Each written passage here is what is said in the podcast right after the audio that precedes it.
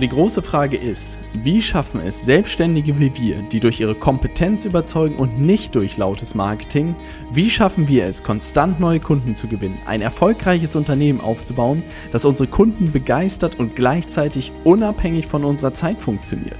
Das ist die große Frage und dieser Podcast wird dir die Antworten liefern. Mein Name ist Robert Heinecke und du hörst den Stay Hungry, Stay Foolish Podcast.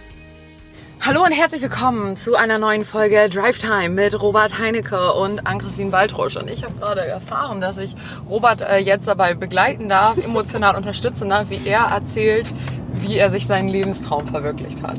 Einen weiteren. Ich habe auch heute Morgen überlegt, ob man nicht die Diskussion ein bisschen darauf lenken könnte, so Bucketlist. Ne? Weil das wäre auch nicht ganz uninteressant, AC, was da auf deiner Liste so auf steht. Auf meiner Bucketlist steht? Ja. Also du kannst schon mal dich ein bisschen in Stellung bringen. Ja. Ich fange vielleicht an. Ich habe mir in äh, der letzten Woche einen langen Lebenstraum erfüllt. Und äh, man hört ja immer wieder, was die Leute da so haben. Lamborghinis und Yachten und große Häuser. Und bei mir ist es kleiner ausgefallen. Und ich weiß gar nicht, ob ich es jetzt schon verrate, was es ist. Ich dachte mir nämlich, ich muss so ein bisschen erklären, warum es auch ein Traum von mir gewesen ist. Aber seit wann ist das denn ein Lebenstraum? Seit einem Jahr? Na, das schlummerte schon immer in mir. Mhm. Ne? Und so, so Sachen können ja auch schnell auf so eine Liste kommen. Ja, das ne? stimmt schon. Ja, wenn man also, so merkt, so, boah, ja. Da habe ich irgendwas gesehen, mhm. was so richtig krass ist, dann braucht man das. Also was man zu mir wissen muss, und das ist tatsächlich etwas, was ganz cool war, wo Flo auch relativ cool war, er kam so in meinen Raum rein, diese Sache ist gekommen, so nach und nach, kam in den Raum rein und meine, Robert, du hast richtig ein am Sender, aber das gefällt mir. Endlich bist du wieder du selbst. Ja, und ich so, ja Mann, ich habe das viel zu lange irgendwie unterdrückt. Und dann kamen wir, haben wir das so nach und nach aufgebaut. Und dann sind so irgendwie so neue Mieter bei uns im Büro. Und der eine Typ kam so, wollte mal so wahrscheinlich Hallo sagen, kam so rüber und meinte so, und? Alles eingerichtet? Geiles Teil. Ja? Und es war halt so, keine Ahnung, Mitte, Ende 30 oder so sein. Ja? Und ich dachte mir so, ja, da ist was. Da ist was. Und das war irgendwie total cool zu sehen, weil es irgendwie sehr weit bei mir zurückgeht. Ähm, es geht nämlich um das Thema Spielen, muss man wirklich sagen. Und ich glaube, womit alles angefangen hat, ist tatsächlich, ich glaube, Pokémon-Karten waren meine erste Sucht, wo meine Mutter richtig ausgerastet ist. Ich weiß noch, zu Weihnachten durfte ich mir ja was wünschen und ich habe irgendwie mitbekommen, wie sie mit meiner Tante telefoniert hat und meinte, Billy, du darfst ihm alles schenken, bloß keine Pokémon-Karten. Ja, weil ich nur noch in Pokémon-Karten gedacht habe. Und ich war so zu meiner Mutter. Das war dein Leben? Wie, ja, wirklich. Wie konntest du nur mir keine Pokémon-Karten zulassen? Und äh, dann kamen Magic-Karten, dann kamen Yu-Gi-Oh! Karten, dann kam Battlefield. An Battlefield habe ich tatsächlich mein zehntes Schuljahr verloren, weil ich glaube ich in einem Jahr über 3000 Stunden Battlefield gespielt habe. Aber wie habe. haben das dann, das, das interessiert mich, wie haben deine Eltern das durchgehen lassen? Ey, man muss sagen... Haben die die Kontrolle über dich verloren? Ja, sie haben schon sie waren da sehr tolerant. Man muss ja sagen, ja, meine Noten waren jetzt in der Schule so semi.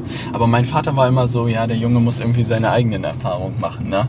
Weil es, es, also zu dem Zeitpunkt konnte ich schon diskutieren und auch unangenehm diskutieren. Und wenn da halt mir irgendjemand meinen Stecker ziehen wollte, dann war halt völlige Eskalation.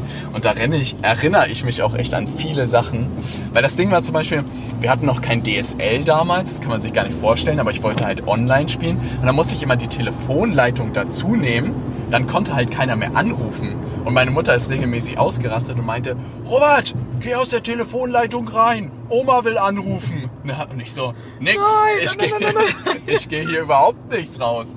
Na, und dann das zehnte Schuljahr, ich weiß noch, wie der Anruf kam von meiner Lehrerin und die meinte, ja Robert, äh, du wirst nicht versetzt werden und ich weiß, wie sie mit meinen Eltern telefoniert hat.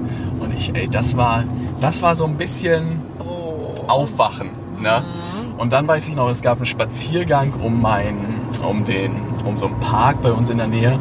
Ähm, und dann hat meine Mutter, ich weiß gar nicht, wie sie das gemacht hat, das hat sie, glaube ich, clever gemacht oder ich habe mich selbst drauf gebracht, meinte so, Robert, ja, was machst du denn außerhalb von dem Spielen? Ne? Und ich habe irgendwie in mein Handy geguckt. Das war, glaube ich, so ein das war ein Motorola Razer oder so. Oh, Motorola Razer ja. war erst und dann Sony Ericsson Cybershot. Genau, genau. Die so, zum Schieben, ne? So ein Ding. Und ich habe da reingeguckt und ich hatte wirklich nur einen Kontakt und das war mein äh, Freund, nee, Freund aus dem Kindergarten, mit dem ich aber zu dem Zeitpunkt auch nicht mehr viel zu tun hatte. Und das war so ein Moment, wo ich dachte, ah, hm, schwierig. Und dann hat sich das aber radikal, wurde dann tatsächlich aus der Battlefield-Sucht eine Partysucht. Ja? Robert, keine Ahnung von der Welt, ja? noch nie auf einer Party gewesen. Da bin ich aber in diese neue Klasse gekommen und ähm, eine, eine Nachbarin mehr oder weniger meinte, Robert, ich glaube, das hätte so ein Film sein können, ey, wo man irgendwie so aus Aschenputtel die Prom Queen oder so macht. Ich glaube, sie hat so den Loser gesehen und meinte, sie, den mache ich jetzt zum Partygänger und hat mich dann auf alle möglichen Partys mitgenommen. Hey, so wie, wie so American Pie like. Ja, das war, das war sowas von American Pie. und ich war irgendwie nach drei Partys war ich sowas von addicted, dass ich danach irgendwie jeden Donnerstag, Freitag, Samstag für drei Jahre, glaube ich, feiern gegangen bin. Vier Jahre, glaube ich. Ja. Zehnte, elfte, zwölfte, dreizehnte. Ja, ist klar. Das durftest du auch? Ja. Wow, ich hatte so eine andere Kindheit, ne? So anders. Aber das ist, ja, das ist ja gut gleich zu hören. Also damit hat das Ganze gemacht. Mhm. Dann kam so diese ganze, ja, dann kam sozusagen, was kam denn dann? Dann kam Studium. Das war auch der Moment, da weiß ich noch die weisesten Worte meines Vaters. Er sagte, Robert, im Studium hast du jetzt die Chance, die Grundlage für dein gesamtes Leben zu legen. Ja? No pressure, honey. Wirklich, entweder du nimmst das ernst und hast ein super Leben, ja, weil du gut ausgebildet bist, oder du machst das halt wie in der Schule, na, aber dann wirst du dich ein Leben lang ärgern. Äh, ärgern. Boah, das ist so. so. bei so vielen Kindern, die ich sehe, ne?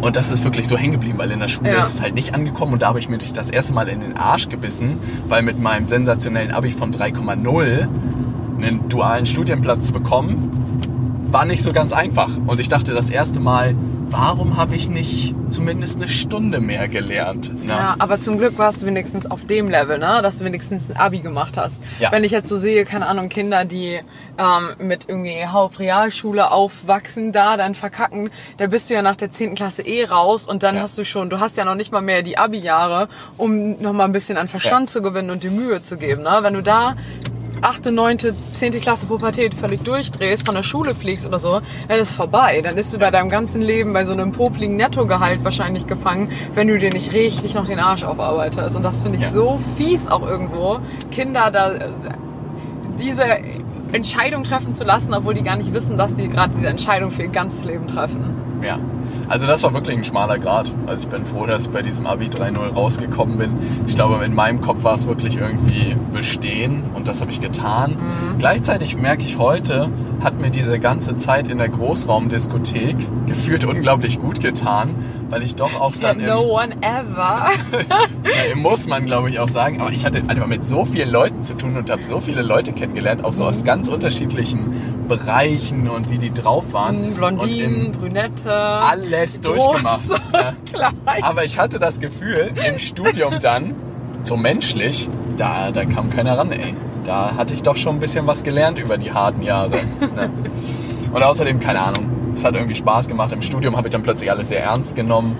Äh, Da hatte ich dann plötzlich auch einen Schnitt von 1,3 oder so. Du hattest auch das Streber-Awakening, ne? Ja, ich hatte das auch. richtige hatte auch. Aber man muss auch sagen, es war nicht so, dass ich mich zwingen musste, sondern es waren plötzlich Themen, die mir irgendwie Spaß gemacht haben. Also wenn ich denke, in Bio über irgendwelche lapprigen Fische zu reden, dann dachte ich mir jedes Mal, wo in meinem Leben werde ich das nochmal brauchen? In BWL über, keine Ahnung, Kosten, Prozesskostenrechnungen zu philosophieren, habe ich mich teilweise auch gefragt, ob ich das nochmal brauche. Aber es war irgendwie faszinierend. Ne? Und ich glaube, mit der Freude an so einem Thema ging es dann los. Dann kam Job und dann war alles so ernst.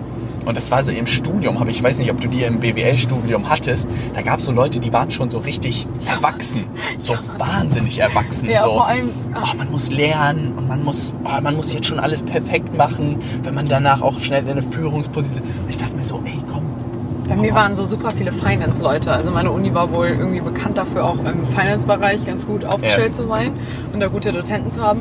Und da waren ganz, ganz viele bei mir, die vorher schon eine Ausbildung bei der Bank gemacht haben und dann Ja. da das Studium gemacht haben und die wollten unbedingt so Frankfurt Investmentbanking machen. Ah. Und die haben geackert von vorne bis hinten. Und dann gab es auch ganz viele, die so International-Programme gemacht haben, wo dann auch nur, es gab zehn Plätze in diesem ganzen Studiengang. Ah, und da da wollten die musst du dir ja, nee, die waren da ja schon drin, aber Ach, du musst dir da mal schon drin? vorstellen, wie die schon vorher dann sein mussten, um da überhaupt reinzukommen. Ja. Und das war, ähm, da waren krasse Leute mit dabei.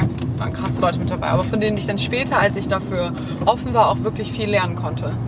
Ja, Ja, ich glaube auch, man muss da, glaube ich, seinen Umgang mit äh, solchen Menschen finden. Ich fand es immer so ein bisschen anstrengend. Ich habe das Gefühl, heute noch nicht erwachsen zu sein.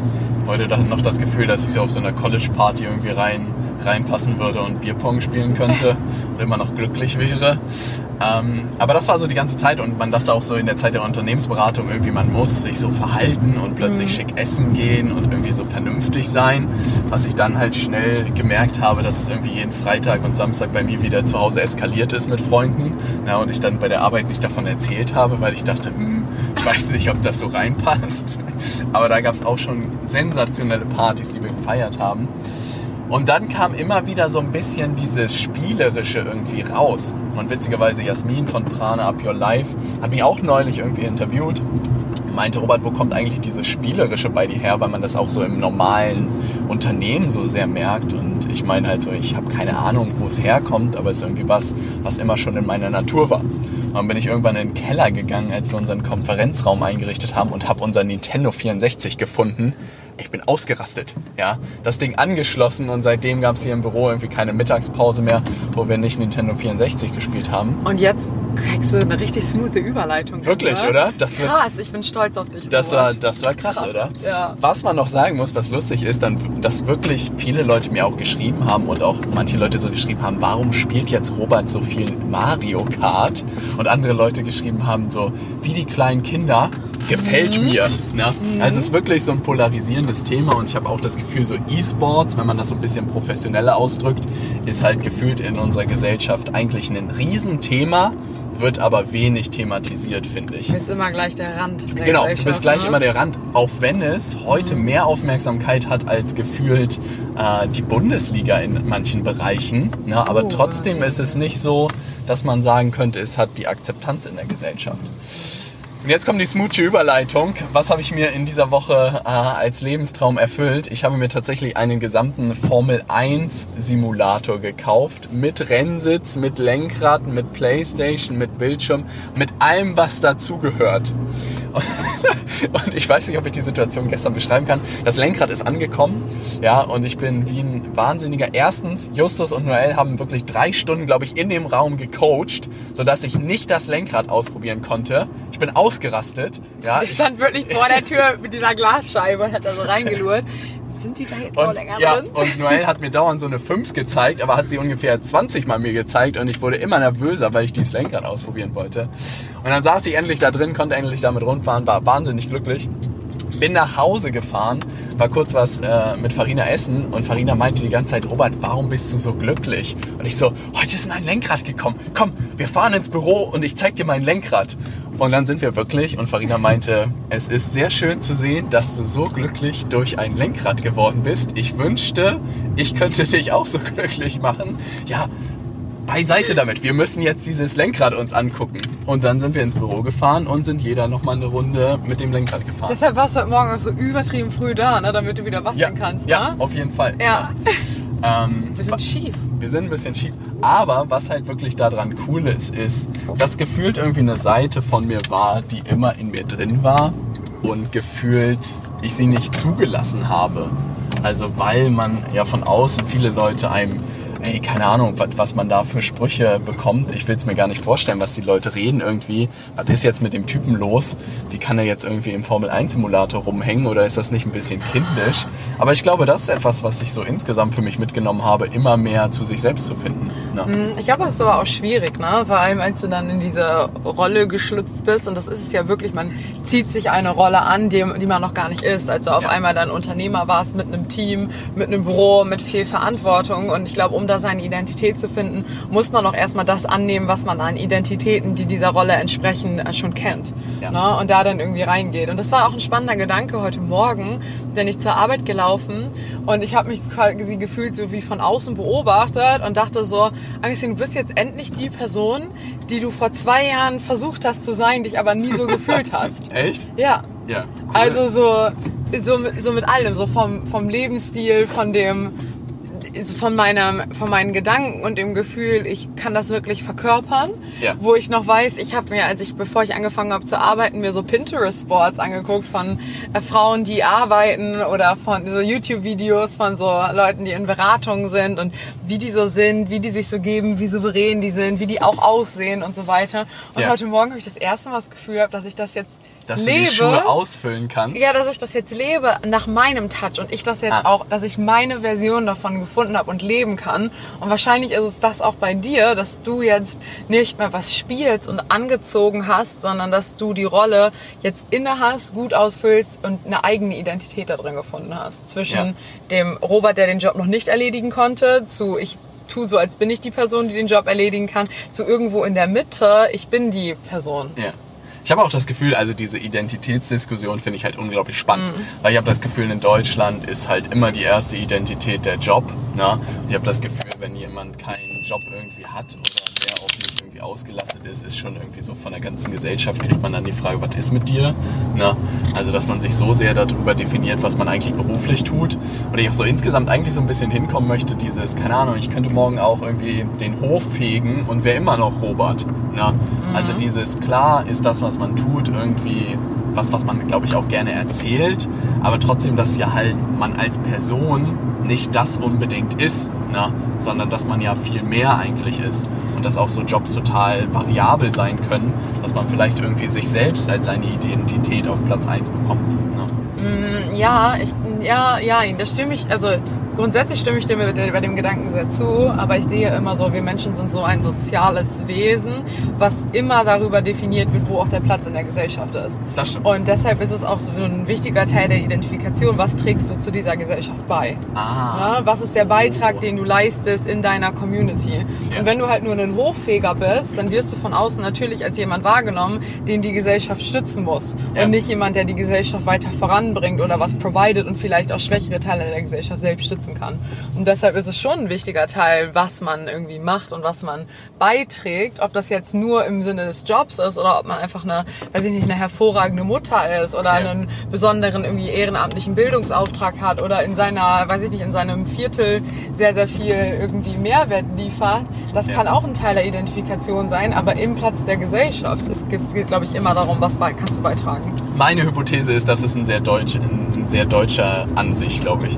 Dieses produktive, wir müssen irgendwie was leisten. Ich glaube, deshalb sind wir auch nicht ohne Grund eine der, äh, würde ich sagen, erfolgreichsten Volkswirtschaften der Welt. Ich glaube, in anderen Ländern gibt es kreist es wahrscheinlich viel mehr darum, wie macht man sich ein schönes Leben. Ne?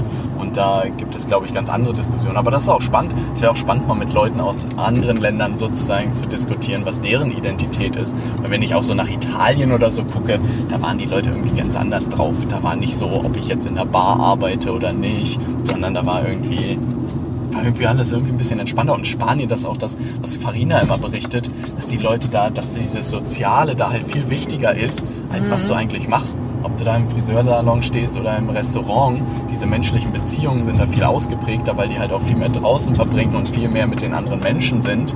Und meinen definieren sich überhaupt nicht über den Job. Stimmt, Und dieses Beitrag spannend. leisten dann nochmal in andere, also kulturell in andere Dimensionen gebracht. Genau. Aber auch da sehe ich wieder Beitrag leisten für die Community, ne? Ja.